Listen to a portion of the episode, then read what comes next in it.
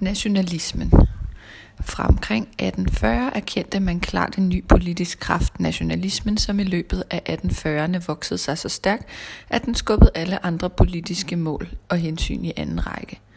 Denne nationalisme byggede på en ny form for nationalfølelse, som man ikke havde kendt tidligere – for stadig flere mennesker blev det en vigtig personlig oplevelse at føle sig som en del af et folkefællesskab, der først og fremmest var karakteriseret ved fælles sprog, men også ved fælles historie og skæbne, ved eget territorium og ved en tro på, at særlige egenskaber og værdier skilte dem ud fra andre folkefællesskaber.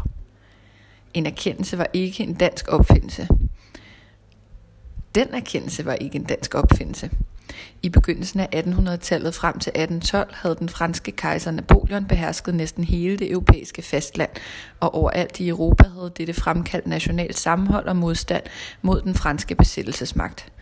Den nationale vækkelse fortsatte i de følgende år, især i den veluddannede bybefolkning, der også bekæmpede enevælden og ønskede en fri forfatning. I Tyskland drømte disse såkaldte nationalliberale om et samlet Tyskland for alle tysktalende. I gamle dage før denne folkelige nationale vækkelse havde man også talt om fædrelandskærlighed, men så mente man kærlighed til fyrsten og hans regering. I det danske rige var der udbredt loyalitet mod kongen eller hertugen, hvad enten man talte dansk, tysk eller før 1814 norsk. Omkring 1800 fyldte det tyske sprog meget mere i kongeriget end 50 år senere. I København var der et stort tysktalende mindretal, som til med af mange opfattede som kulturelt dominerende – de ledende embedsmænd ikke bare i det slesvig-holstenske kanseli, men også i andre kollegier var tysktalende. A.P. Bernstorff, Danmarks højst ansete udenrigsminister, og andre ministre talte kun tysk. I København var der fem kirker med tysk præst og menighed, og udover Ola Lehmanns Petriskole flere efterspurgte tysk, tysksprogede skoler. Hæren var fra gammel tid tysksproget, men fra slutningen af 1700-tallet blev kommandosproget dansk. Alligevel var mange officerer og vævede soldater stadig tyske. Denne tosprogethed blev stort set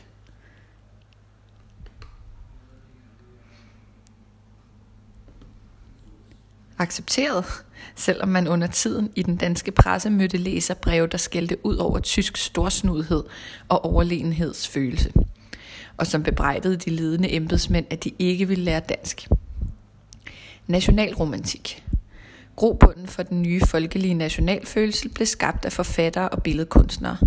De var præget af romantikken, den åndsretning, der var dominerende i første halvdel af 1800-tallet. Romantikken var et opgør med oplysningstidens tro, tidens tro på fremskridt og menneskelig fornuft. Den satte i stedet følelser, intuition, mystik og tro i højsædet oplysningstidens mennesker havde følt sig som verdensborgere, men den tanke blev knust af Napoleons krigene. I stedet skabtes tanken om det mystiske folkefællesskab og nationens historie fik en ny og vækkende betydning. Ikke mindst historien om den tidligere så foragtede middelalder med dens mystik og stærke religiøse tro. I Danmark blev denne national romantiske tone især ramt af forfatteren B.S. Ingemann – han blev i 1822 lektor ved Sorø Akademi og flyttede ind i et hus lige ved siden af Sorø Kirke. Ikke langt borte lå Fjendeslev Kirke med de to tårne, Sankt Bens Kirke i Ringsted og andre minder fra Valdemarstiden, Danmarks storhedstid i højmiddelalderen omkring år 1200. Det inspirerede ham til i de følgende år at skrive en række historiske romaner om Valdemar den Store og hans mænd, Valdemar Sejr, Erik Menveds barndom med flere. I starten af romanen om Valdemar Sejr møder vi den gamle Saxo Grammaticus, der sidder i en klostercelle i Sorø og skriver sin berømte historie om danernes bedrifter. Nu 600 år senere sad Ingemann samme sted og tog tråden op efter Saxo. Ingemanns romaner blev meget populære og tidens bestseller. Også malerne lærte lektien. Netop i 1830'erne blev der ved det danske kunstakademi uddannet et kuld af unge danske kunstnere, der var så talentfulde og som blev så populære, at man siden har kaldt deres tid for guldalderen. Deres lærer i kunsthistorie hed N.I. Højen. Hans ord var lov for de unge malere. Han fortalte dem, at de skulle male danske landskaber med deres oldtidsgrave og kirker, borge og slotte, men også med almindelige bondegårde og bønder. De skulle male dem sandt og ægte, så at de fremkaldte en følelse af dansk national bevidsthed og stolthed. Og det gjorde de så, Guldaldermalerne skildrede dansk natur på en sådan måde, at de fleste mennesker i dag ser den med malernes øjne. En sådan national følelse bliver først politisk, når et folk føler sig forhånet eller truet af et andet. Et klart fjendebillede skaber sammenhold og handlekraft. Det var det, der skete, da modsætningen mellem dansk og tysk fra omkring 1840 blev stadig mere påtrængende. I dag, da modsætningen, er, da modsætningen er kommet på afstand, er det i øjenfaldende, at holdninger og adfærd på de to sider var forbavsende parallelle. Men for dem, der var midt i kampen, var det ikke argumenter, der talte, men spørgsmålet om, hvor man hørte til. Sprogstriden. Det var den sproglige deling af hertugdømmet Slesvig, der gav anledning til striden. I Nordslesvig, Sønderjylland, talte land, landbefolkningen dansk, og i Sydslesvig tysk, dog således, at sproggrænsen gik lidt sydligere end den nuværende statsgrænse. Bybefolkningen talte overvejende tysk. Tysk regnedes for det fine sprog, kulturens og overklassens sprog, mens dansk var almuesproget. I Nordslesvig blev der talt dansk i skolen her i kirken, men det officielle sprog var tysk.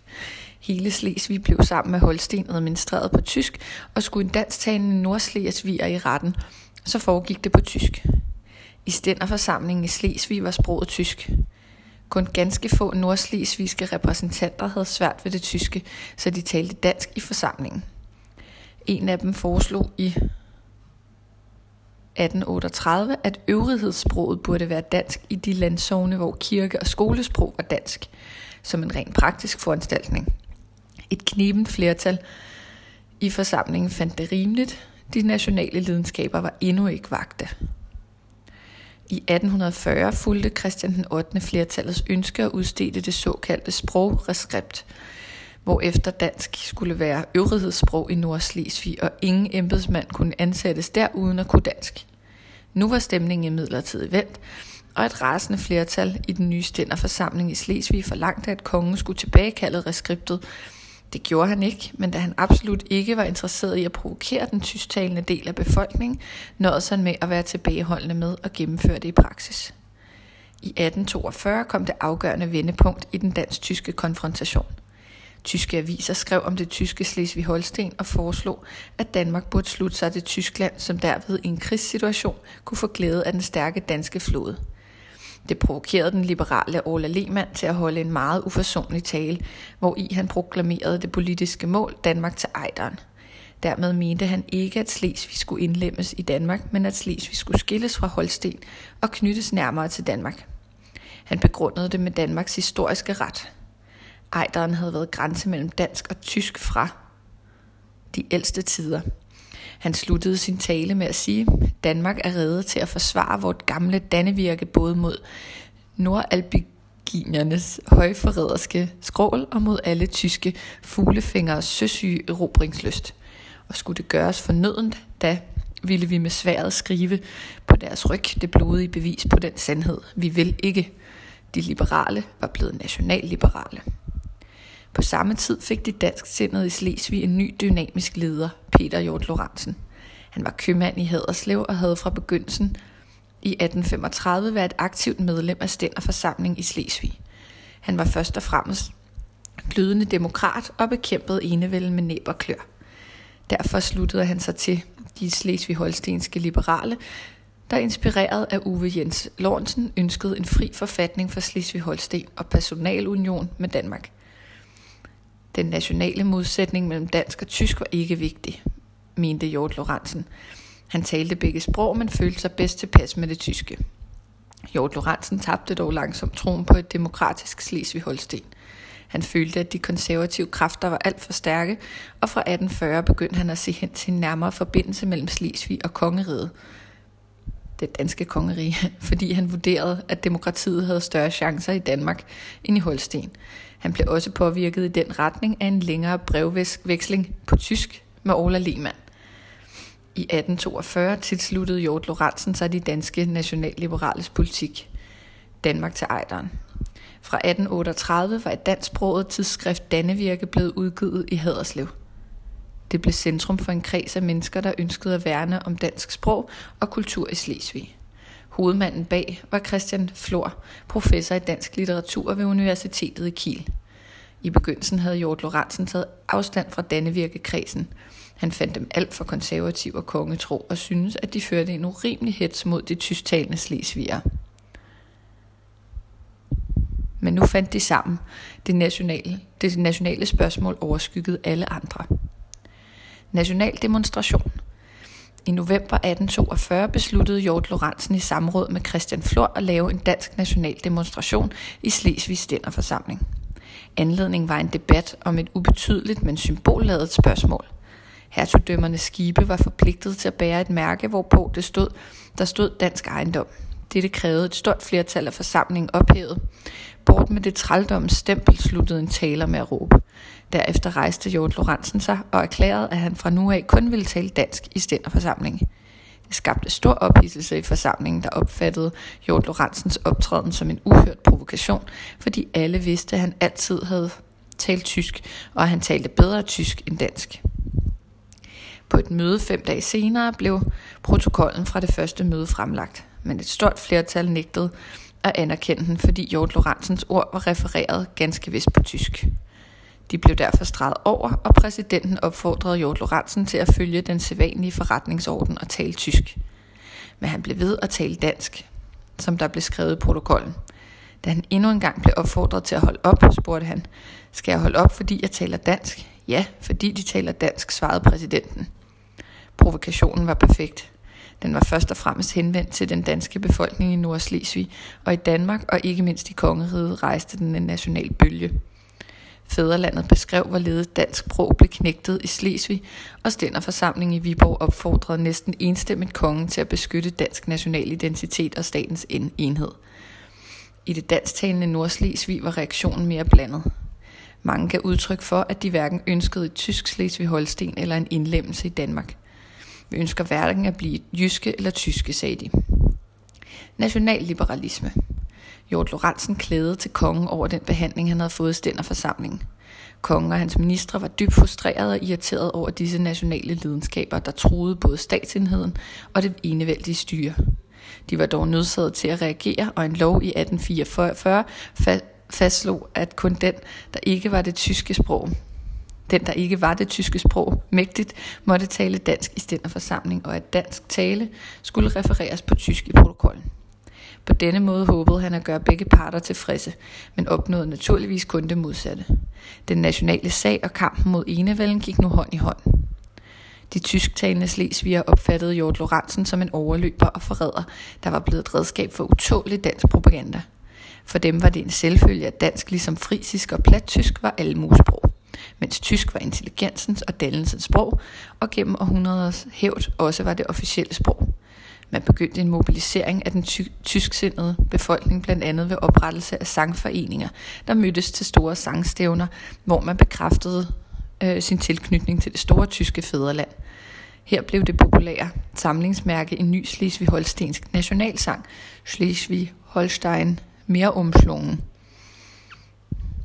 Mobiliseringen af dansk sindet i Nordslesvig fulgte de samme linjer. Man samledes i den Slesvigske Forening og på Skamlingsbanken, et naturskønt sted syd for Kolding, øh, blev der afholdt kæmpemæssige folkemøder med musik og sang, fyrværkeri og taler. Det største fandt sted i sommeren 1844, da små 10.000 mennesker mødtes, hvoraf mange kom rejsende fra kongeriget. Blandt de mange prominente talere var Ola Lehmann, der talte om forstbroderskabet mellem nordslesviger og danskere. Grundtvig holdt en lang tale, hvor i han beskrev den tusindårige grænsekamp mellem dansk og tysk. Han hyldede Lord Joransen, Lord, ej okay, Hjort Lorentzen, som den øh, genopstandende Holger Danske, der vedblev at tale dansk, og omtalte tyskerne som dette herskesyge, bryske og krigeriske folk. Mest lagde man dog mærke til en ung nordslesvigsk bonde, Laurits Skav, der med flammende udstråling talte for det danske sprogs ligestilling med det tyske, og som dristigt anklagede kongen for at have forrådt det danske sprog. Frontlinjen mellem dansk og tysk var i sandhed kridtet op. I 1858 udgav den danske historiker C.F. Allen øh, et værk i to bind. Det danske sprogs historie i hertugdømmet Slesvig eller Sønderjylland. Han beskrev det selv som et kampskrift, hvor i han ville vise, hvordan det danske sprog igennem århundreder var blevet fortrængt af det tyske i Slesvig.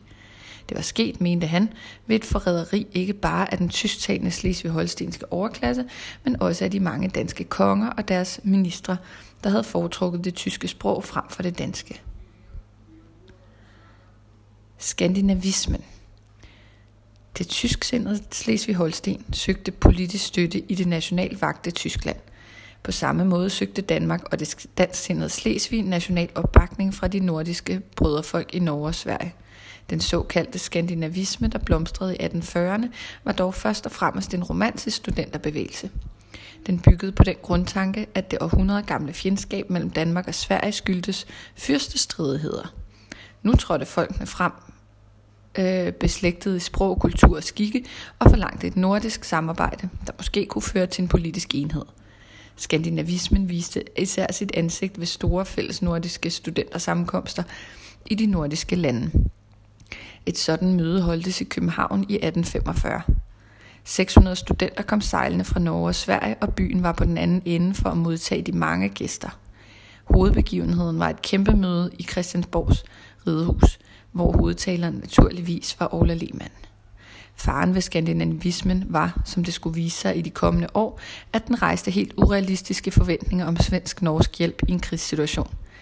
Den danske regering var da heller ikke begejstret for den skandinavistiske dille, og Lola Lehmann blev igen slæbt i retten, fordi han angiveligt i sin tale havde opfordret til at styrte enten den, danske, den svensk-norske eller den danske konge.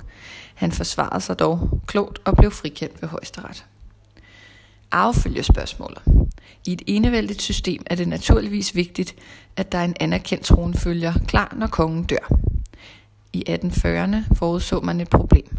Christian den 8. søn Frederik var tronfølger, men Frederik havde ingen børn, og det så ikke ud til, at han skulle få nogen. Han havde været gift to gange, men i begge tilfælde var det endt med skilsmisse efter få år. Med Frederik den 6. ville den oldenborgske kongeslægt uddø, hvad der skete i 1863, og man måtte derfor i god tid beslutte, hvem der skulle være tronfølger. Slesvig-Holstenerne støttede hertugen af Augustenborg, en stor godsejer på Als, der påstod, at han var nærmeste arving til hertugdømmerne, fordi arvereglerne, der kun fulgte mandslinjen i modsætning til kongeriget, hvor arvefølgen også kunne følge kvindelinjen. Det ville betyde, at hertugdømmerne ville blive adskilt fra kongeriget af dynastiske grunde ved Frederiks død. Det kunne kongen naturligvis ikke acceptere. Han lå arvespørgsmålet undersøge efter sine interesser, og det førte til en officiel erklæring, det åbne brev i 1846. Heri fastslog han, at arvereglerne var de samme for kongeriget Slesvig og dele af Holsten.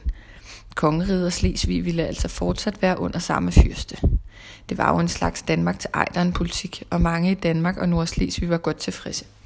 Slesvig-Holstenerne derimod rasende og stænder forsamlingerne i Slesvig og Itzenhoe opløste sig selv i protest. De havde samlet deres politik i tre punkter. 1. Hertugdømmerne er selvstændige stater. 2. De er evigt forbundne. Og 3. Alene kongeslægtens mandstamme kan regere, det vil sige hertugen af Augustenborg. Med det åbne brev kunne dette ikke gennemføres. De nationale argumenter. Modsætningen mellem dansk og tysk var i løbet af 1840'erne blevet stadig skarpere, og regeringens helstatspolitik blev mere og mere umulig at gennemføre. Som vi har set, stammede denne nye nationalisme fra folket eller dele af folket, og ikke fra regeringen. Den var en græsrodsbevægelse, der hang sammen med tidens idéer om liberalisme, demokrati og folkesuverænitet. Den logiske konsekvens af denne tankegang måtte være, at en folkeafstemning skulle afgøre, hvilken nation, øh, nation man ville tilhøre, men folkenes selvbestemmelsesret var et begreb, der endnu hørte fremtiden til. Under en debat om det nationale spørgsmål i Roskilde Stænderforsamling i 1844, så den fremtrædende liberale politiker, teologiprofessor H.N. Clausen, klart denne konsekvens. Han sagde, at han ville foretrække, at det danske monarkis enemærker skulle indskrænkes til de lande, hvor dansk tungemål, dansk sæd og skik kunne beholde sin hjemstavn, i stedet for en hel stat fra, stat, fra Skagen til Elben, skulle, skulle til, tilkøbes med nationalitetens og modersmålets gradvise undergang. Clausen havde nemlig ikke stor tiltro til den danske kulturs styrke. Han fortsatte en national ånd, som den findes i Sverige og Norge, i England og Frankrig. En ånd, der indpodes barnet næres i ungdomsårene, der gennemtrænger den højeste som den laveste og gør manden stolt af sit fædrelands historie, sit fædrelands sprog. En sådan ånd findes ikke. I det mindste endnu ikke i Danmark. Clausen og andre så altså det naturlige og ønskværdige i at dele Slesvig efter øh, national sindelag, men det synspunkt havde han kun svag, havde han endnu kun svag opbakning til. Mange parter, også de liberale, brugte de argumenter, der hørte fyrstestaten og fortiden til, nemlig den historiske ret og afretten. Slesvig-Holstenerne fastholdt ah, øh, hertugdømmernes enhed og tyskhed ved at henvise til dokumenter fra 1460 og senere, og det gjorde dem ingen forskel, at Nordslesvig var beboet af en dansktalende befolkning. Augusten, Augustenborgernes afret blev forsvaret af jurister, der fortolkede arvereglerne. Fra dansk side argumenterede man på samme måde. Man forsvarede et Danmark til Ejderen ved at henvise til, at grænsen mellem dansk og tysk fra tidernes morgen havde været Ejderen. Og det ændredes ikke ved, at befolkningen i Sydslesvig i århundredes løb var begyndt at tale tysk. Kongens jurister fortolkede arvereglerne således, at kongeriget og Slesvig havde samme arvefølge.